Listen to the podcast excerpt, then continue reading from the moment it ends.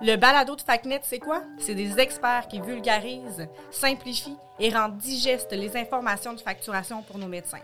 On vous sauve la lecture, on vous libère des infolettres, on vous accompagne dans votre facturation. Aujourd'hui, nous allons échanger sur les différents modes de rémunération pour les médecins de famille. Nous allons voir plus en détail les différents régimes, les tarifs horaires, la rémunération mixte. C'est parti.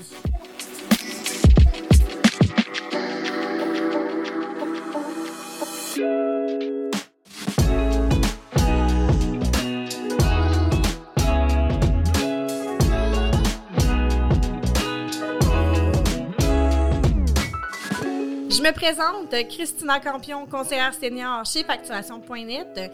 Je suis accompagnée par nul autre que Nicolas Bellemare, notre directeur du développement des affaires, ainsi que Vincent Picard, également conseiller senior. Comment vous allez? Ça va très bien, Christina. Merci de ce, ce beau préambule. Nul autre. Je me sens honoré Salut Christina, ça va bien, merci. Ça va très bien, merci, un plaisir comme à chaque fois. Donc, comme mentionné un petit peu plus tôt, on va parler des modes de rémunération là, pour les omnis. C'est sûr que là, déjà en partant, on sait que la plupart du temps, Vincent, tu vas être d'accord avec moi, la plupart du temps, c'est toujours des choix collectifs. Je peux pas arriver demain matin, je commence à travailler à l'hôpital Jean Talon à l'urgence, puis dire, bon, mais moi, je veux être payé de telle manière, telle manière. La réponse, c'est non. C'est un choix de groupe. Oui, lorsqu'on fait du dépannage, on peut faire des choix, exemple, pour comment on va être payé pour l'obstétrique, comment on va être payé pour les malades admis.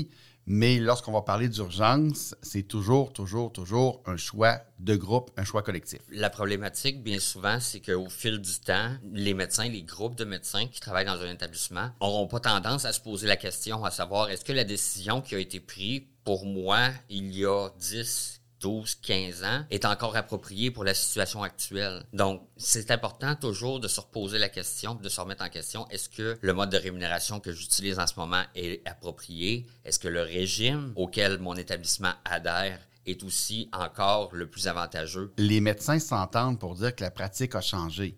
L'urgence, il y a 20 ans, et l'urgence maintenant, c'est deux types d'urgences complètement différents. Si on regarde traditionnellement, il y avait beaucoup d'urgences qui étaient à l'acte.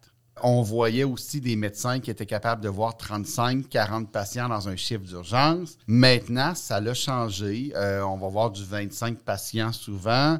Et normalement, en GMFU, tu étais payé à tarif horaire. Maintenant, le tarif horaire est en voie d'extinction dans un GMFU.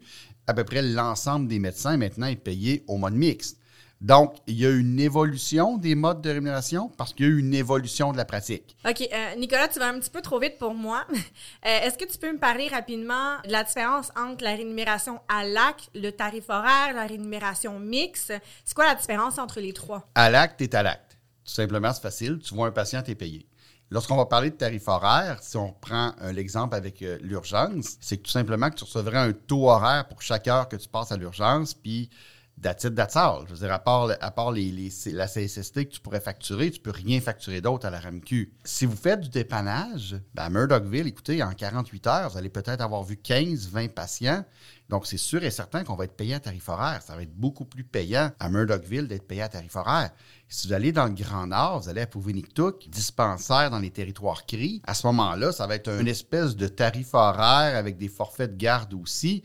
Donc, encore une fois, une rémunération à l'acte ou selon les modes mixtes qui existent, ça serait pas du tout acceptable ou ça serait pas du tout adéquat dans le type de pratique que vous allez avoir. Et sinon, on a le mode mix. Quand on parle de mode mix à l'urgence, on parle soit du régime A ou du régime B. La différence entre le régime A et le régime B, parce que là, je te vois dans tes yeux que là, tu t'en allais là. là. Le régime A, c'était le modèle traditionnel qui existait. Le régime B est venu après le régime A.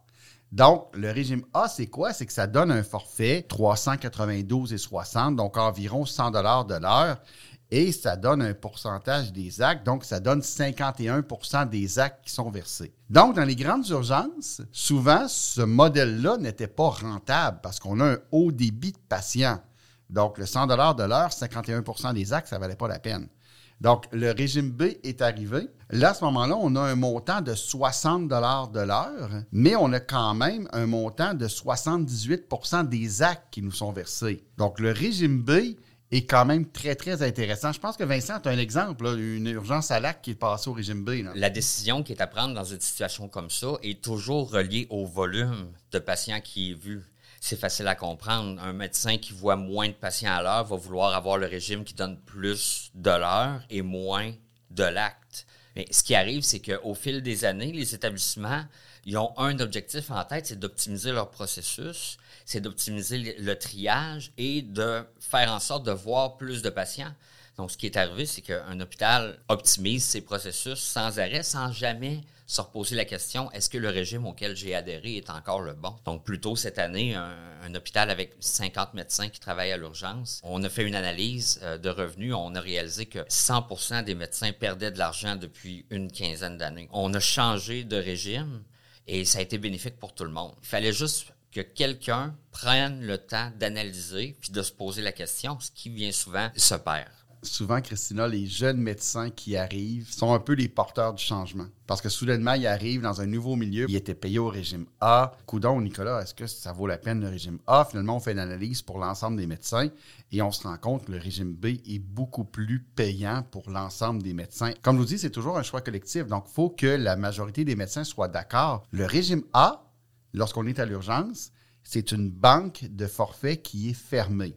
C'est-à-dire que, par exemple, si on dit qu'on a le droit à un médecin entre 8 à 16 heures, un médecin de 16 à 24 et un médecin de minuit à 8 heures le matin, il ben, faut respecter cette fameuse limite-là. Alors qu'au régime B, il n'y a pas de limite. On décide, toi puis moi, on arrive les deux en même temps dans tel établissement au régime B, ben, on pourrait décider, toi puis moi, qu'on double tous nos soirs et la RAMQ va accepter de nous payer toi puis moi en même temps sans que ça change rien au nombre de forfaits au régime B qu'on peut prendre. Souvent, une chose qu'on entendait chez nos médecins, c'était oui, mais Nicolas, ça change quoi pour la nuit? Qu'est-ce qu'il faut se rappeler à l'urgence au Québec? Les nuits sont payées de la même manière pour l'ensemble des médecins. Qu'on soit à l'acte, qu'on soit au régime A, qu'on soit au régime B, la nuit sera toujours payée selon la même manière, soit un forfait de 715 et 20 ou de 871 et 60 pour notre nuit, en plus de 101% de nos actes qu'on fait. Donc, ça sera toujours payé de la même manière. Donc, il ne faut jamais tenir compte des nuits. Puis tout simplement regarder, bon, ben deux jours, ça veut dire quoi? Deux soirs, ça veut dire quoi? La nuit, on s'en occupe pas. Est-ce que c'est des démarches très compliquées de faire le changement d'un régime à l'autre? L'analyse n'est pas facile, donc c'est bien d'avoir quelqu'un. Une fois qu'on fait l'analyse, on va arriver avec des résultats et puis là, ben, on va peut-être prendre action ou non. Du point de vue de l'entente de facturation, un établissement ne peut pas jouer d'un régime à l'autre comme ça. Euh, aux, six mois. Il faut garder au minimum pour un an le mode de rémunération. Mais changer le mode, ça, c'est très facile. C'est une lettre au comité paritaire. Le comité paritaire, tout simplement, va de l'avant avec euh, la décision qui a été prise localement. C'est envoyé à la RAMQ. La seule chose qui est importante en termes de facturation, c'est de se rappeler qu'il va y avoir une date et une heure précise. Donc, ça change au complet la manière de facturer les honoraires à la RAMQ. Donc, ça, c'est important. Si la RAMQ dit 1er mai, on passe au régime B, donc, c'est-à-dire que le 30 avril, tu factures selon ton ancien régime. Donc, ça, c'est important que la transition soit bien faite. La facturation médicale, surtout du côté des médecins de famille, ça fait peur. Tout changement significatif dans la facturation d'un médecin va, va apporter de l'anxiété, va apporter de l'insécurité et des médecins, après quelques années de pratique, des médecins expérimentés, bien souvent, ils vont juste ne pas se poser cette question-là pour ne pas avoir à faire la transition puis à faire les ajustements de leur côté pour pouvoir faire la nouvelle facturation qu'un changement de régime pourrait apporter. Mais c'est pour cette raison-là qu'on est là. Et c'est pour cette raison-là, exactement, c'est pour cette raison-là aussi que les changements se produisent suite à l'arrivée d'un jeune médecin quelqu'un qui veut faire l'analyse et qui voudrait peut-être approcher le reste de son équipe pour pouvoir faire le changement devrait assurément euh, essayer de contacter quelqu'un euh, d'une compagnie de facturation pour pouvoir avoir l'heure juste. Parce que ça ne sert à rien de faire une analyse si les résultats sont pas euh, concordent pas avec la réalité. On a parlé beaucoup des patients à l'urgence. Est-ce que ça fonctionne de la même façon pour les patients en hospitalisation? La réponse, c'est oui. Effectivement, euh, dans certains cas, tu pourrais être payé à tarif horaire, normalement, on va voir soit un mode à l'acte ou on va voir plutôt l'entente particulière 29 sur les malades admis. OK, c'est un des deux. Lorsqu'on va parler d'être à l'acte, ça va sous-entendre qu'on va être payé pour nos gardes en disponibilité. Donc, autrement dit, le médecin va recevoir une série de forfaits de garde. Donc, chacun des forfaits vaut 70 Donc, ça va être peut-être 10, 14, 15 ou même 20 forfaits pour sa semaine. Et ça, c'est le montant qu'il va recevoir pour uniquement être de garde, c'est-à-dire, vous le savez, c'est quoi? pas avoir de vie pendant une semaine de temps. Donc, tout simplement, être là pour ton tes 20, 25, des fois 29 patients, des fois 30. J'espère que ça n'arrive pas trop souvent chez vous. Donc, 30 patients dont lequel tu es responsable. Sinon, l'entente particulière 29, c'est quoi? C'est que, encore une fois, tu as un régime A ou tu as un régime B. C'est le même principe que l'urgence. C'est exactement le même principe que l'urgence. C'est-à-dire que le régime A, tu vas recevoir un montant de 704,40 pour ta journée. Et le régime B, tu vas recevoir un montant de 442,80. Et encore une fois, ben, les pourcentages de rémunération vont être moins hauts pour les actes, c'est-à-dire que tu en as un qui va être payé à 46,60% puis l'autre va être payé à 77,80 Donc, mettons 47 ou 47,78 au fin de discussion. Le médecin doit, avec son groupe, décider qu'est-ce qui est le plus payant chez nous. Est-ce qu'on le fait à l'acte ou on le fait sur l'entente particulière? Si on prend l'entente particulière, ça couvre tous les services qui vont être faits entre 8 heures jusqu'à ce que le médecin quitte, donc quitte finalement sa journée. Donc, c'est-à-dire que même si ma tournée perdure jusqu'à 19 heures, je vais continuer à être payé à 47% de ma rémunération. La seule possibilité que j'ai d'être payé à 100% c'est lorsque ma tournée se termine et que je dois revenir à l'hospice dans la même journée. Donc, par exemple, j'avais fini à 18 heures de voir tous mes patients. Enfin, je m'en vais à la maison. On m'appelle, docteur Belmar, vous devez revenir. Vous avez une admission. Il y a un patient qui chauffe, qui va pas bien. Donc là, il est 21 heures, je reviens. Là, à ce moment-là, je vais être payé à 100% C'est la seule exception. C'est un peu le problème de l'entente particulière 29. Minimum 8 heures de temps sur place, mais ça va perdurer dans la journée, peu importe qu'est-ce qui se passe. On a parlé d'hospitalisation, d'urgence. Et là, euh, tout à l'heure, tu parlais de GMFU. Oui, bon, en GMFU, le mode mix est arrivé il y a plusieurs années. Et présentement, c'est le mode d'élimination le plus populaire je dirais que le tarif horaire est en voie d'extinction en GMFU. Pourquoi? Parce que c'est le mode le plus adéquat pour venir rémunérer ce que vous faites dans un contexte de GMF universitaire, donc dans les anciennes unités de médecine familiale.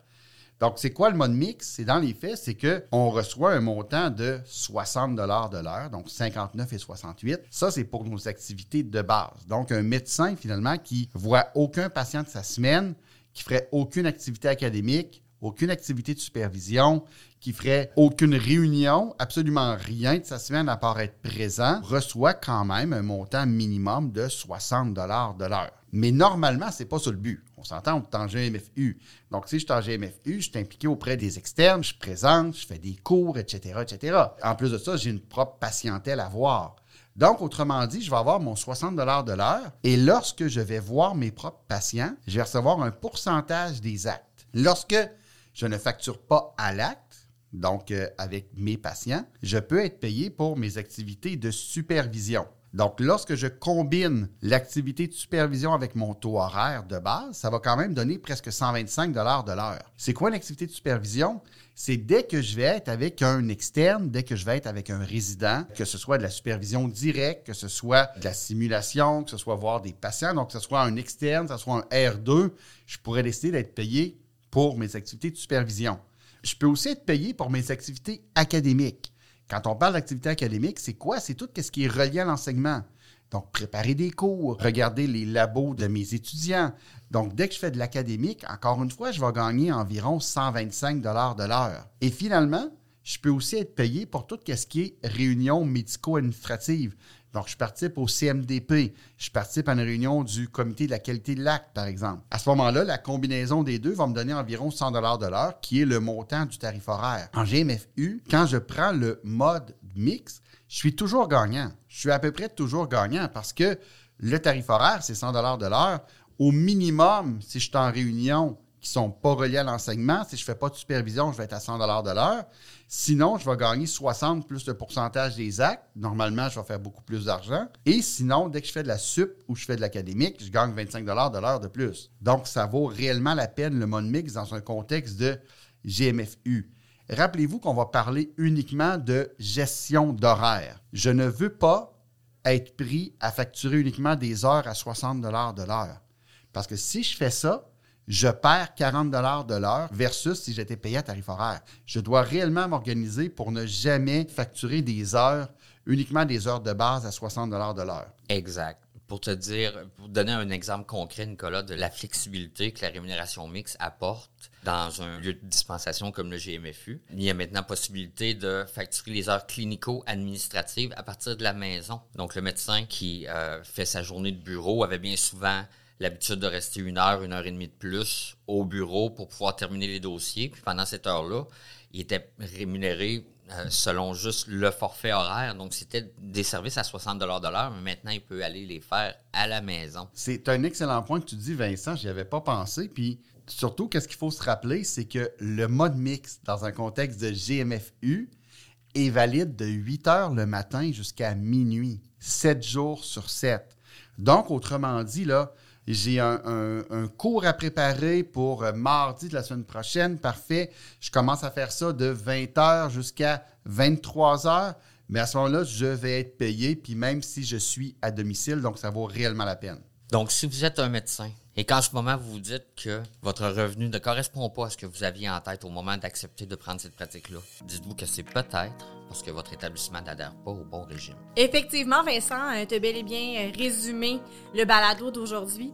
Merci beaucoup, les gars, pour votre présence. C'était super apprécié. Merci beaucoup, Christina. Ça fut un plaisir encore une fois d'être avec toi. Et merci à vous d'avoir été à l'écoute.